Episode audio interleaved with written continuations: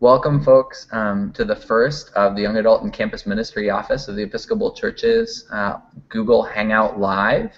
Um, I am here with Erendira Jimenez Pike, who is the Episcopal Campus Minister at the University of Louisville. That's not That's- Louisville, that's Louisville, That's right. um, in the Diocese of Kentucky, right? Yep. And um, with Kyle Boss, that's like a boss, um, Kyle Boss, who's the new young adult missioner um, from the Diocese of Western Michigan. Um, Kyle is working with one of our new leadership grants for campus ministry in a regional um, young adult ministry that includes folks from campuses uh, there in Grand Rapids. So, welcome to you all, and welcome to our viewers or viewer online. Um, it's good to be with you. Today we're going to talk a little bit about um, relationship building and about working to build relationships with young adults on your campus in your city.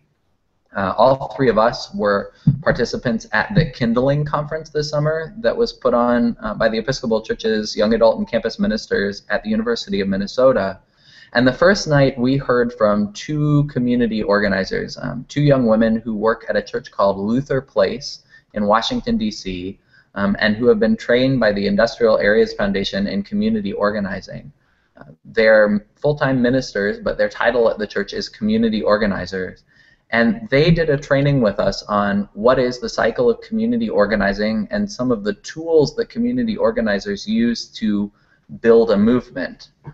So we wanted to talk particularly about one of those tools and how it fits into the cycle of building a community. Um, and that tool is called the relational meeting or the one-on-one. And I'm going to give just a little bit of background about the one-on-one, and then uh, Kyle and Erendira and I are going to have a little bit of a conversation about how this tool in particular is useful in building community with young adults. Uh, so, in a really, really important book in my own formation, um, Ed Chambers, who was the head of the Industrial Area Foundation, which was one of the first organizing bodies for community organizers, uh, Ed Chambers wrote this book, Roots for Radicals, um, and he describes the relational meeting, and he talks about the relational meeting in his second chapter as the most radical thing we teach. Um, he says that community organizers, the most radical thing they teach is how to have a one-on-one meeting with somebody, uh, which is interesting. I think it's it's interesting to think about having coffee with people as radical. Back when I uh, worked as the campus minister at the University of California, San Diego, uh, on my Facebook profile, um, it used to have a line where it said what you did for work, and it wasn't like a checkbox like it is now. Like and now there's sort of like titles you can pick. Missioner is not one of them somehow, but there's sort of titles you can pick and things. But back then you could sort of describe your work, and I used to describe my work as coffee for Jesus. Um, I have coffee for Jesus, and I, I like that idea that a relational meeting, that coffee for Jesus, um, can be the most radical thing we do. Uh, and to get to that point, um, Chambers goes on to describe what this is, and we heard from community organizers at Kindling about what is a relational meeting. What does it mean to think about building relationship, starting a relationship, having that kind of conversation as something that is radical? And so Chambers says that a relational meeting is principally different from the kind of conversation we have every day. It's different from the kind of coffee we have so often with people. A relational meeting is intentional. Um, when we invite somebody to have a one on one with us, we're doing so on purpose because we're trying to get to know deeply who that person is. Chambers says we don't spend enough time talking with one another about the things that really matter to us. And so, in a one on one meeting um, that is as taught by community organizers, we really spend time talking deeply to somebody, talking about um, how does this person see herself? Uh, why do they do what they do for work? Why are they majoring in what they're majoring in? Uh, and it's sort of an art because you don't really want to ask those questions directly, right? Like you don't want to just say, so why do you major in what you're majoring in? Or um, who are your heroes? Uh, especially with college students that may not come off the best, but you're sort of subtly questioning in a way to really get to know what is behind what this person is doing. Um, and one of the beauties of a really amazing one-on-one, some of the best one-on-one meetings I've had where a community organizer has initiated something with me, they've asked questions that people don't ask me very often. Um, and they push me for answers that maybe I haven't come up with fully myself. And I hear myself saying, well, I really care about this because. And it's the first time I've articulated that. But it's a little different than pastoral care. Um, it's not a conversation that's principally about trying to put together the world for somebody. It's a conversation that is about trying to understand why this person is who they are and getting a sense of what they would like to lead. So community organizers, of course, do this as they're trying to build a campaign. They're, they're, they're trying to figure out what a group of people care about in terms of a justice issue in their community. And by going through a number of one-on-ones, they can figure out who they want to get together to talk about an issue. Um, they might hear from a woman who lives on one street and a dad who's involved with the PTA and a local business owner that they're all frustrated with like trash pickup in that community and so then they'll get them together and talk about trash pickup and figure out what's going on. That's the kind of listening a community organizer is doing. Um, somebody who's involved in building a young adult ministry is looking for a similar kind of similar passion. Um, what is this young adult and this young adult and this young adult saying about what it's like to live in this community or study at this school? Um, are they finding places to talk about questions of meaning, and would they want to talk about questions of meaning together? Thinking about ministry this way is sort of countercultural to the way that a lot of the church has done ministry over the past several decades. Uh, we've had a very event or program based ministry. Uh, we tend to say, here's our program, here's what our ministry is. We're going to do this thing um, at the church. We're going to play volleyball or we're going to and we tend to do the program and try to get people to come to the program looking at ministry from the perspective of community organizer asks us to flip that. Asks us to say who are the people in the neighborhood that we don't know yet? Let's get to know some of them and see what they're passionate about and ask what could we build together? So instead of building a program and trying to drag people across the threshold it's about going out to where the people are and trying to invite them into building something, which takes a little more patience, as Kyle and I were talking about a little bit earlier. Hmm. Um, it sometimes feels like all you're doing is having coffee with people. But to do a one on one meeting, after a one on one meeting, after a one on one meeting, the faith in it is that eventually you hear the same kind of murmurs the same kind of interests, the same kind of passions, and there's some sense of you're doing deep work of discernment about what God is already up to in the lives of young adults in your community. So let's talk about the basic, basic pieces of a one-on-one meeting. Um, what does a one-on-one meeting look like? Um, well, a one-on-one meeting begins by finding a young adult um, who has some loose relationship to your ministry. It could be just somebody who you've heard about who's doing a great job at leading something on your college campus, or it might be a young adult that you run into regularly at a coffee shop near your church and who you see doing something, meeting with people regularly.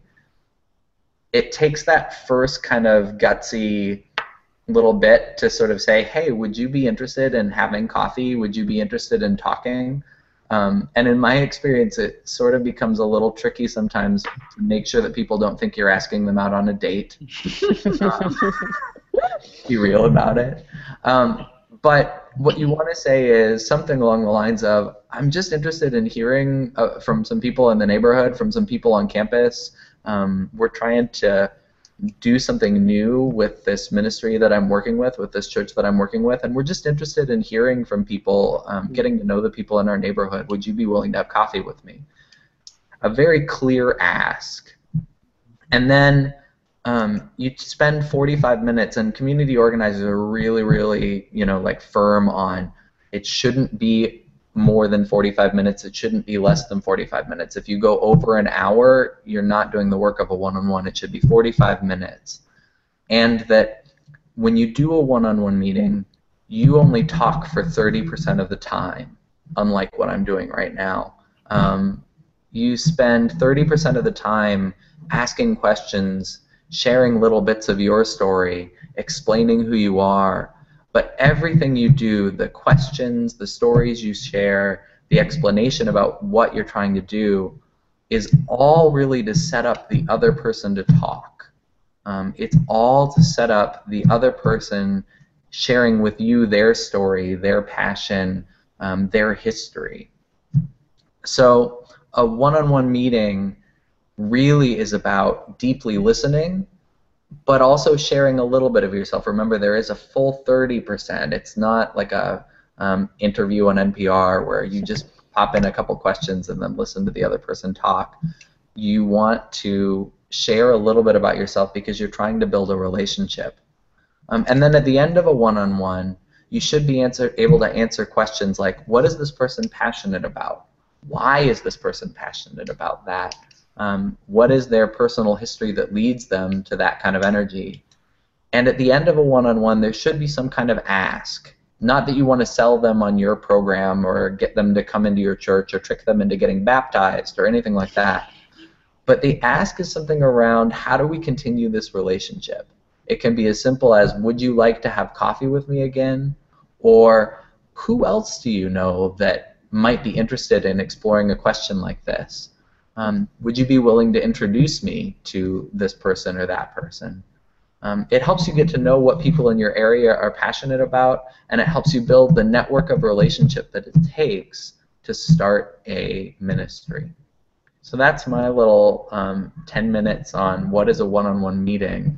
Um, what I'd love to hear from Erendira and Kyle is a little bit about how they're building relationships in their contexts. And so maybe I'll ask uh, Erendira to start out by talking about um, where the University of Louisville's campus ministry was when she got there and where it is now and what relationships she's working on building. Yeah. Um, so I um, have been doing campus ministry. This is my second year. Um, last year, I um, had zero experience basically um, I had participated in campus ministry in my undergrad, um, but it was my first time really working with college students. And um, when I was coming in, the campus minister that had been there before me, uh, she just had a lot of other things on her plate. So, and she really just wanted me to have, you know, start with a blank slate. So I came in with um, not a whole lot of programs um, and not a whole lot of students. So um, a lot of what last year was was just watching um, part of the Episcopal Campus Ministry at U of L. Um, we are part of the Interfaith Center on campus, so we share um, space with a couple of different campus ministries: the Catholic Church, the Presbyterian Church, the Lutheran Church, um, and the Jewish Federation. Um, so we have students that are constantly coming into the building um, that are not necessarily Episcopalian, but are really faithful students that um, just have a lot of passion and um, a lot of fun. So last year was a lot of just watching and observing and trying to figure out what Episcopal campus ministry could offer that was different than um, what some of the other campus ministries were already offering on campus.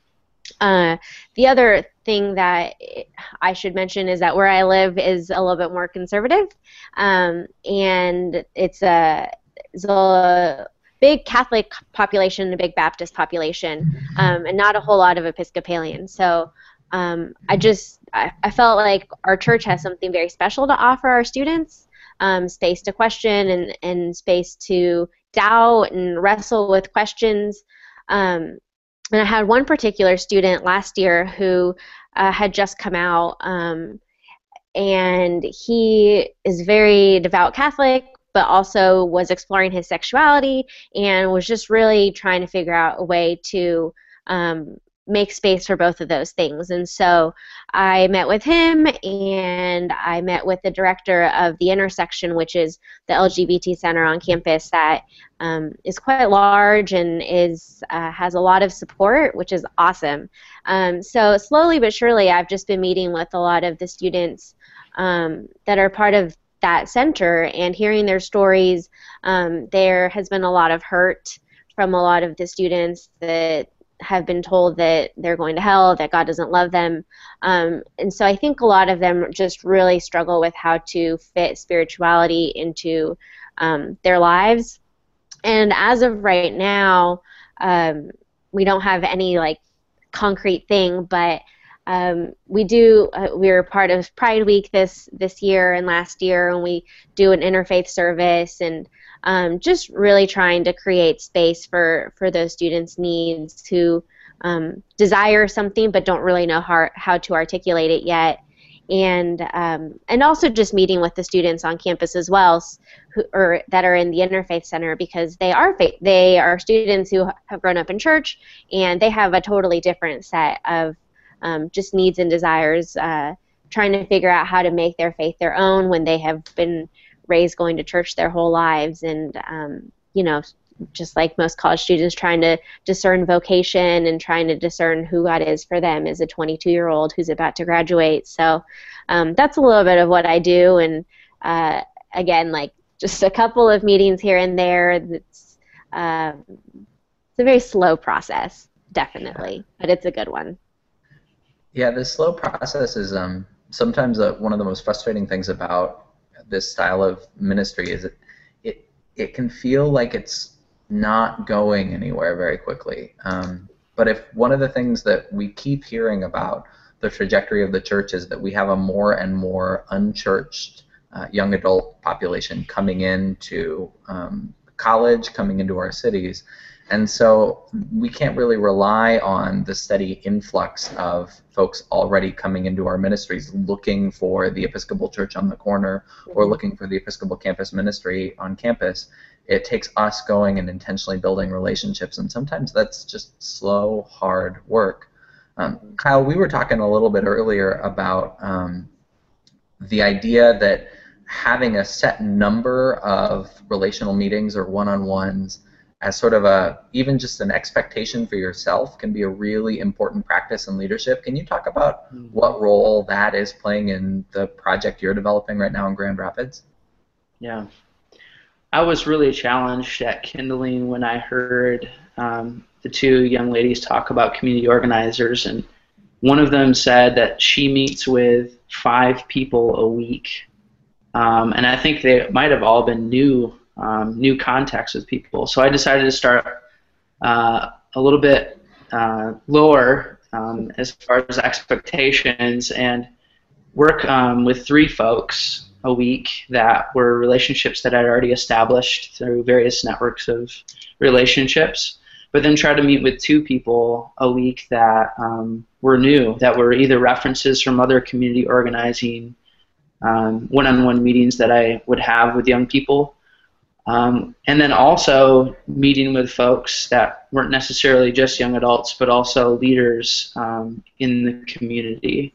Um, so folks like um, I met with the former general secretary of the RCA once mm-hmm. to ask him some questions and about his experiences in the church and what he hears from young people. And then folks like um, working in urban uh, development and to hear what they have to say about the needs of young people in the city and particular neighborhoods. Um, so it's it's been definitely like you say like a practice or a discipline, but I have found it to be very fruitful in building what I like to call a culture of encounter. Mm. Um, so it's this belief that being present to people over time builds um, a sort of culture in which this dynamism can emerge. Mm-hmm. And like we've talked about a lot, that that takes um, a considerable amount of time. Um, but one thing that you talked about, Mike, that I've found helpful is um, the end of the meeting that I, I have with folks, um, asking those two questions. Um, so, who else should I meet with? That's been very important to making these new connections and relationships. Um, and then taking the time after a meeting to jot down notes. So, mm-hmm. asking those questions like, what did I hear? What were what are the passions that people are expressing? and then over time being able to look back on those notes. I think it was actually Henri Nouwen in his book Creative Ministry. He talks about the importance that ministers, like um, clinical psychologists, should have like a three by five card about every person they meet, and so they can reference people in that type of intentional way. So I found those sorts of practices to be very important for me. Yeah, community organizers will sometimes talk about that note as a stick figure Hmm. And I've done a lot of organizing training. I've never been able to figure out why they call it a stick figure, except I think it means that they mean like a sketch of a person.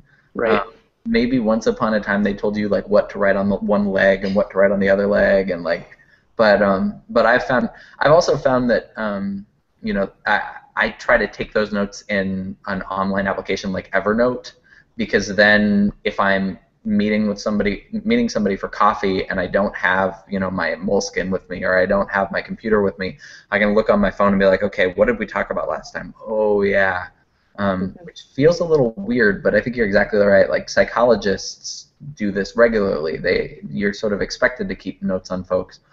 If you're trying to build a leadership core, why would you not um, have notes on who people are and what their connections are? Um, I'd like to move into a little bit around um, this question of how do you go from one-on-ones into a movement? What is it, you know, how does it move from just what can seem like randomly initiated coffees that don't go anywhere into some sort of something that looks like church? Um, and I, I, think that's a really important question. Um, and often when I've mm-hmm. uh, done conversations around one-on-one with church leaders, you know, they're really excited about doing the one-on-ones, and they'll come back and they'll say, "Well, I did like 10 one-on-ones," and I'll say, "What did you hear?" And there's not as much attention being paid to like common themes.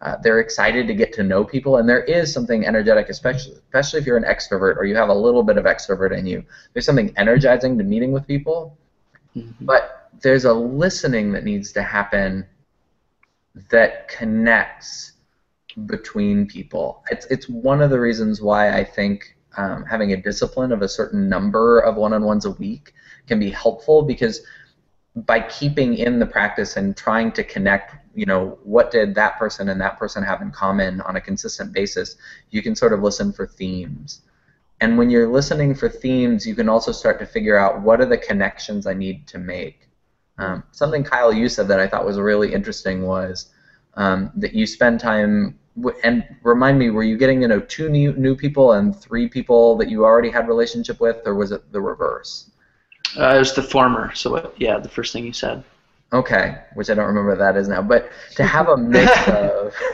new people and people in the institution, that mm-hmm. part of the role of leaders and ministries with young adults is as connector, is as bridge builder, mm-hmm. and that mm-hmm. you represent um, the church when you do this work. So it makes a lot of sense to be thinking about your one-on-ones as both who are the leaders you need to get to know within your institution, whether that's your diocese or the parishes near your campus or what, wherever the institution relationship networks are.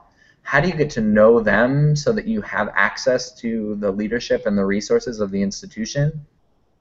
And who are the people that are not connected to the institution that you're initiating contact with? And listening deeply to where are the resonances there as well. Because as you're trying to build a network of people the work is to figure out how does what's happening here and what this person is passionate about connect. Um, and sometimes that is simple, and that just means, well, you two should have coffee. And sometimes that's more nuanced. Sometimes that means that you meet with um, a leader over and over again and try to help them figure out.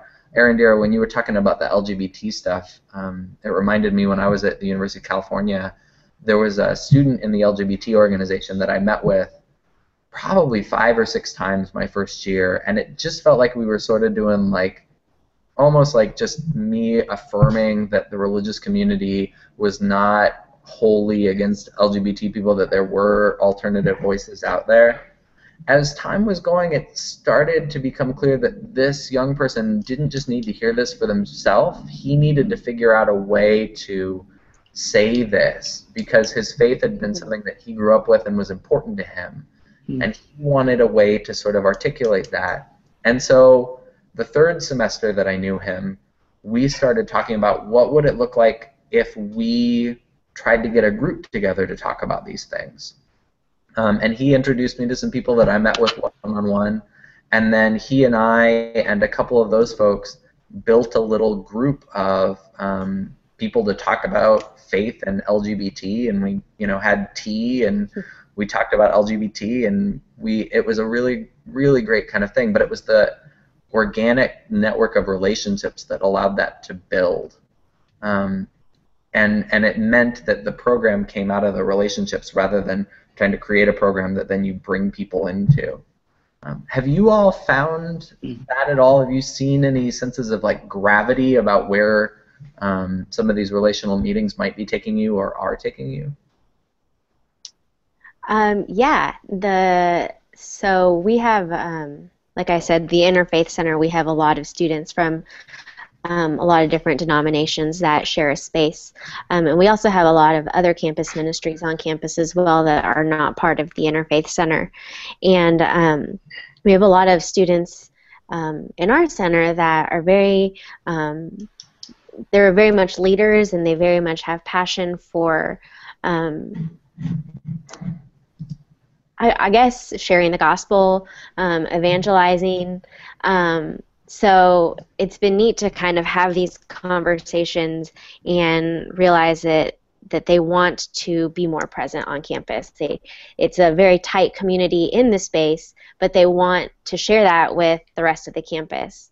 Um, so we've actually put together a student council of just a handful of students that come into the Interfaith Center, and they decided that they wanted to extend an invitation to some of the other campus ministries that um, are probably more conservative, just have different theologies, and um, they have decided that they want to put together a progressive dinner where mm. we all go into each other's um, worship spaces or gathering spaces um, and just share a meal together mm. with no proselytizing, no sort of anything like that, but just to be people of faith together on campus and then to extend that invitation to the rest of the campus so that other students who um, it might feel a little intimidating to just come into you know one space for mass or something like that. They have the opportunity to maybe just be a face in the crowd for an evening um, but explore some of the different options on campus. So um, that's been really neat to just see some of that interfaith dialogue starting to happen and it really coming from the students' desire to know their neighbors. Mm. Mm. I think that's beautiful because partly because I think everything we hear about millennials is that self-authorship is really important. Um, you know, it, it's the selfie generation, and I know that's overused, but one of the things about approaching ministry relationally is to say that what you have to contribute matters. And so it sounds like there's a desire both to know the neighbors and to share a little bit about what's going on in the individual faith communities that comes from that. Yeah. Hmm. Kyle, what about you? Is has have you been building a movement in Grand Rapids? That's an audacious claim, Mike. Yeah. Um, you know, like we've talked about so far, it is a work of patience um, but as I've continued with these one-on-one meetings week after week after week, there have been common themes, and one of them you just pointed to that um, young people especially want to be active participants in shaping the lives of their faith communities. And so, um, what we've been trying to do with about 15 or so people that I've met, both through existing congregations, Episcopal congregations, and then also um, young adult leaders that are from different denominations that gather around shared values. And um, one of those values that has emerged is um, building the sort of spaces where people can share these very simple acts like what has just been shared. Um, having a meal together, sharing stories together. And so what we found is that um, underneath all those questions, there are similar longings that people desire um, for, desire for belonging, desire um, to have safe spaces to share their lives together. So we've come around uh, a book by Jean Vanier, who's well known for his work with the L'Arche communities. And the book's called Community and Growth. So what we do is we meet every week um, to share a meal together and to talk about the themes in this book. And then um, about five weeks from now, we're going to harvest all of the notes that we've been taking from our conversations and say, in light of what we've experienced and shared, how could we invite more people into this experience? What about this experience did you find um, personally growing for you, and um, how could that relate to more people? So that's what we're excited about here. But that transition from um, networking and one-on-one relationships to a community of practice is a scary transition. Mm-hmm. For me in particular, um, I found inviting our bishop, um, we have a new bishop here in Western Michigan, to a gathering with young people to be a great way to kick off the mm. community of practice. And that allowed him for an opportunity to represent the institution and say, um, we're for you. We want to create spaces for you and welcome you into the church. And the response was fantastic. So we look forward to continuing the work here. Yeah, you've got a particularly good outgoing bishop for that too. I, was at the diocesan convention for Western Michigan this year, and he made sure that there was a dance party in the midst of it. right. Nice. Not, not, quite every bishop is quite up to that, but um, but yeah, no, I, I think that that finding a way for the institution to be present and available for young people. Um, sometimes bishops can be really helpful. Sometimes parish priests can be really helpful in that. Um, but finding a way to make that transition from a network of relationships into a community of practice, it, it takes a lot of work and it takes a lot of tending. Um, mm-hmm. It takes a lot of making sure that the people you're meeting with as you build a community that they need each other so that um, it's not a you know that it doesn't look like a, a um, I'm thinking about like a dandelion, a, a, a dry dandelion with yeah. the seeds where everything comes into the center and the leaders at the center. Uh, what you really want is like one of those geospheres where everybody's connected to everybody and hopefully there's some gravity. Um, but that it takes a lot of work of tending to relationships. Um, any more that you all want to say about building a movement, about moving mm-hmm. from sort of mm-hmm. relationships to program? Mm-hmm. I would just uh, jump in and reiterate again. Like I, I've been sort of thinking about um, one-on-ones in anticipation of this conversation as a sort of like ecology, mm. and that um, we somehow like could just have this conversation in which we talk about isolated events that happen, like a one-on-one meeting, but actually there's a whole set of a way of being in the world. I think that ministers um, can grow into that helps make possible one-on-one meetings um, in the first place. And one of those things that I found is um, again being consistent and faithful in let's say like what are the cultural epicenters of your city or or your campus? Where are the young adults gathering?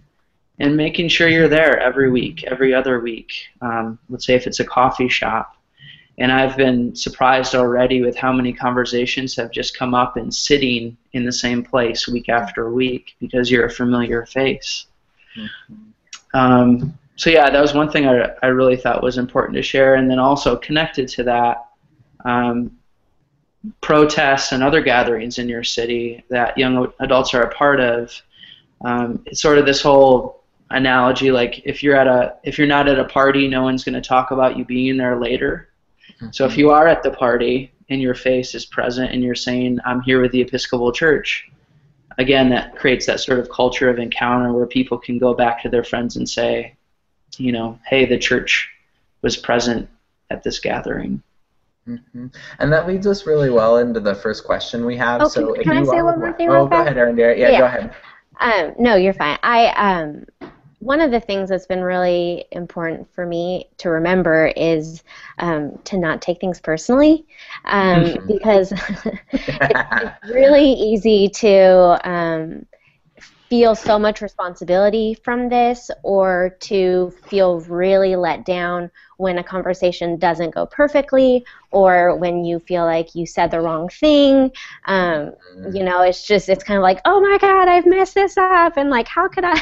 Um, but at the end of the day it's really been a process for me to remember that um, like i'm just like the hands of god and that the spirit's already working and you know even if i didn't say the right thing that doesn't mean that god wasn't present in the situation in the conversation in that other person. Um, so that's just been an important reminder for myself that this just it's not all on me and it's not my responsibility to um, make everything work.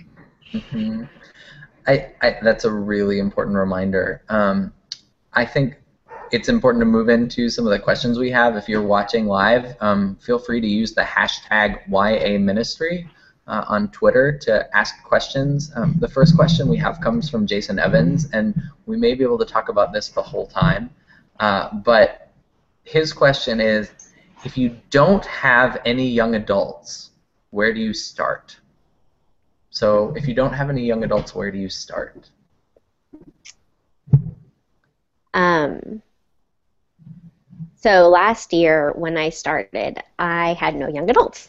Um, and uh, a lot of it so firstly it was asking people who'd been involved in the diocese um, for a lot longer than i had what contacts they had um, and not being like ashamed to ask that question um, and saying like i don't have resources and you do so can you help me out?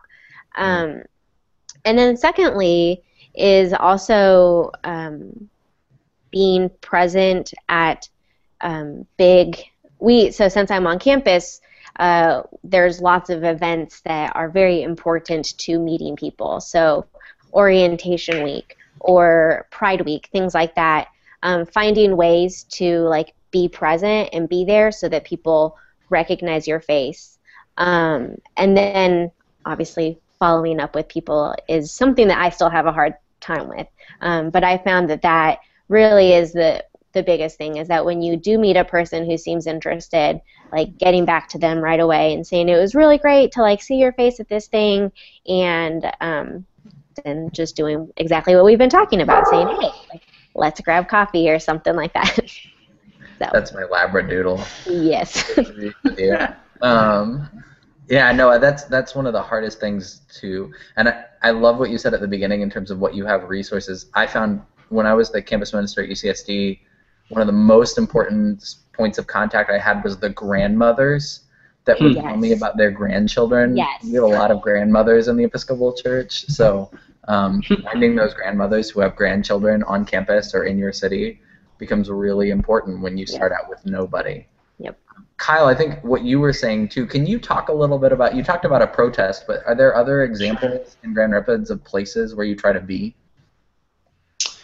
Um, well, I guess there is something like beyond just showing up because you want to like win people over to your thing. I I've really been drawn to this maxim um, that's attributed to Saint Irenaeus that the glory of God is known in the human person most fully alive. So sort of like my task as a minister is to become more fully human, and therefore participate in the life of the city. So more recently, here in Grand Rapids, we have on this huge event called ArtPrize, and so there are tons of people that come and flock to the city and see artwork all over the place. And so one thing is just like, hey, being being um, available and present at these gatherings, and then being able to bring that experience back to conversations you're having with people that are already familiar with your context. So I would just like to stress like it's it's not only going to events with an agenda, but it's just living life and participating in your city. And I think people are going to be um, drawn to folks like that, wherever they find them. I think that's really important because one of the I think hardest pieces of this and, and one of the hardest pieces to work out for congregations is that a lot of times when I do a conversation with a congregation about young adult ministry, there's a real anxiety about where are the young people. And that anxiety has a lot more to do with we want to make sure that this building that we mm-hmm. love, this mm-hmm. way of being community that we've loved, continues in this way um, for these people. And that you can sense the anxiety sometimes when those congregations try to engage with young adults because there's this real sort of like we need young people to make sure this thing that we love stays alive, mm-hmm. which is very different than what you're talking about, um, which is to go and participate where young people are and help them to grow in what it is they're passionate about and know that they may choose to build something with the tradition that you're trying to hand them that looks so totally different than what you already have. You may initiate a group, uh, a, a, ministry with young people that doesn't look anything like um, what your Sunday morning service looks like. There's a church in Miami, um, an Anglo-Catholic church in Miami, where my friend Daniel Lado leads a ministry, and this Anglo-Catholic church, you know, the median age is probably somewhere in the 70s. And on Sunday morning, it is all smells and bells. And mm-hmm. Daniel went, and that sort of works for him, but he knew it wouldn't work for his friends. Mm-hmm. Uh, and so he started building something, and eventually they created this dinner church. And so they meet in the parish hall, and it's a group of people that come around for dinner, and they come around to share a story and to share a meal. But it doesn't look anything like Sunday morning looks like. And the beauty of that congregation is they said, go build those relationships uh, and let those people figure out, those new young adults figure out what it is that they need from the tradition and how they need to express that. Um, that when you're trying to initiate relationships, it really is not about trying to sell people on your way of doing church and trying to keep your institution alive the way it is alive right now. Do you all find that um, is do you find that anxiety in your diocese, and where you're doing ministry? Hmm. Maybe less on campus, Sarah yeah, I'm gonna let Kyle take this question. Sure. yeah, I well, in our diocese, this is the the position that I have is newly created, and so there is still a lot of um, ambiguity that I'm trying to work through to more clearly articulate what it is exactly I'm attempting to do with this new um, opportunity. And so it does come up often, um, this theme of anxiety about, like, where are the young people? How can we get them? Again, this is a huge assumption that I find into the building, um, into this space. And um, so I found over time um, developing relationships with Episcopal leadership through actually things like these one on one meetings or a variation of them is helpful in beginning to listen to what assumptions are sort of operative. And then I see my, my job, especially because I'm meeting with so many young people, as a translator to say, you know, this is what I'm hearing. Um, how does that intersect with the assumptions that you're bringing to this conversation, and how can I be of service um, to you? So I think young adult missioners and chaplains do have a, um, a distinct pr- privilege and place in the church mm. to address this particular anxiety.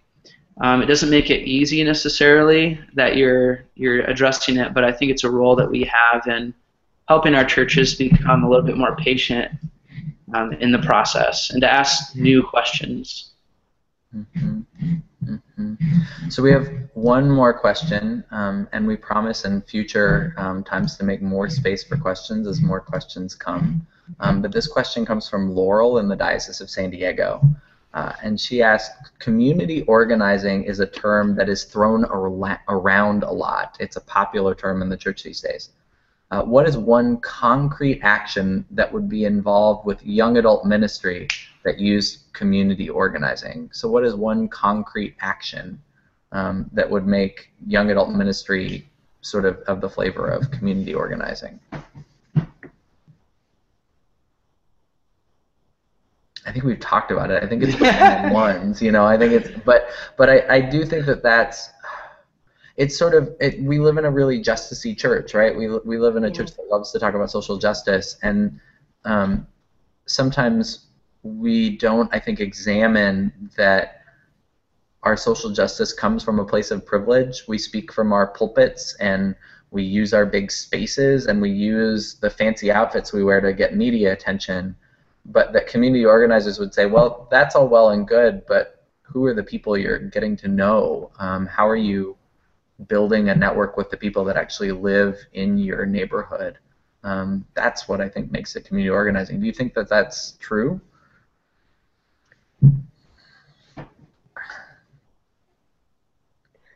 I, th- I yeah. Are, are you all working to build justice with young adults? Is that involved in why you're doing the organizing style work you're doing?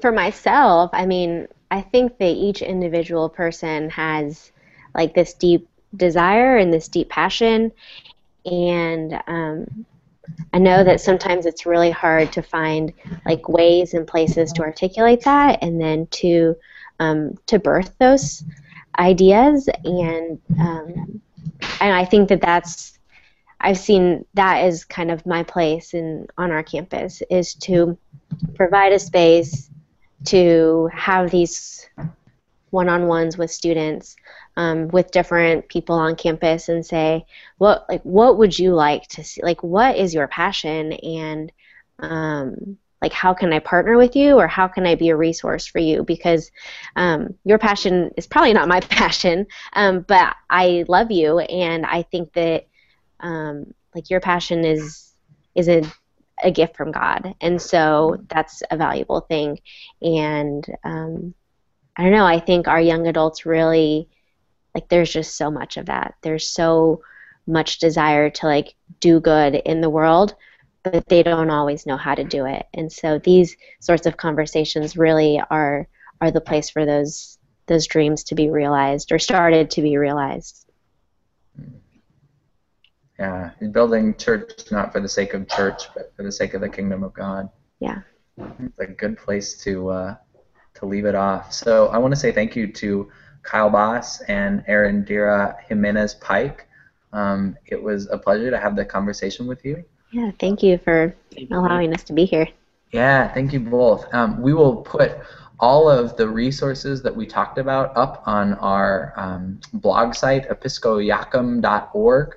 Um, and uh, and you can find that site through the Episcopal Church's official websites if you need to get there. Um, but we'll put up links to uh, the various books we talked about, and uh, that will all be up later this evening. Uh, next month, uh, on the first Tuesday of the month at the same time, 6 p.m. Eastern, uh, we'll have another broadcast conference call. The theme of that conference call is funding your ministry. Um, fundraising, stewardship. Um, we're in the midst of stewardship season, so where's the money? Um, so we'll have a couple of people who have been successful at um, fundraising campaigns with young adult ministries and campus ministries in recent years uh, to come in and talk about some creative ideas for funding your ministry. So we hope you'll join us uh, on the 4th of November at 6 p.m. Eastern here online for our next conference call. Uh, thanks so much. All right.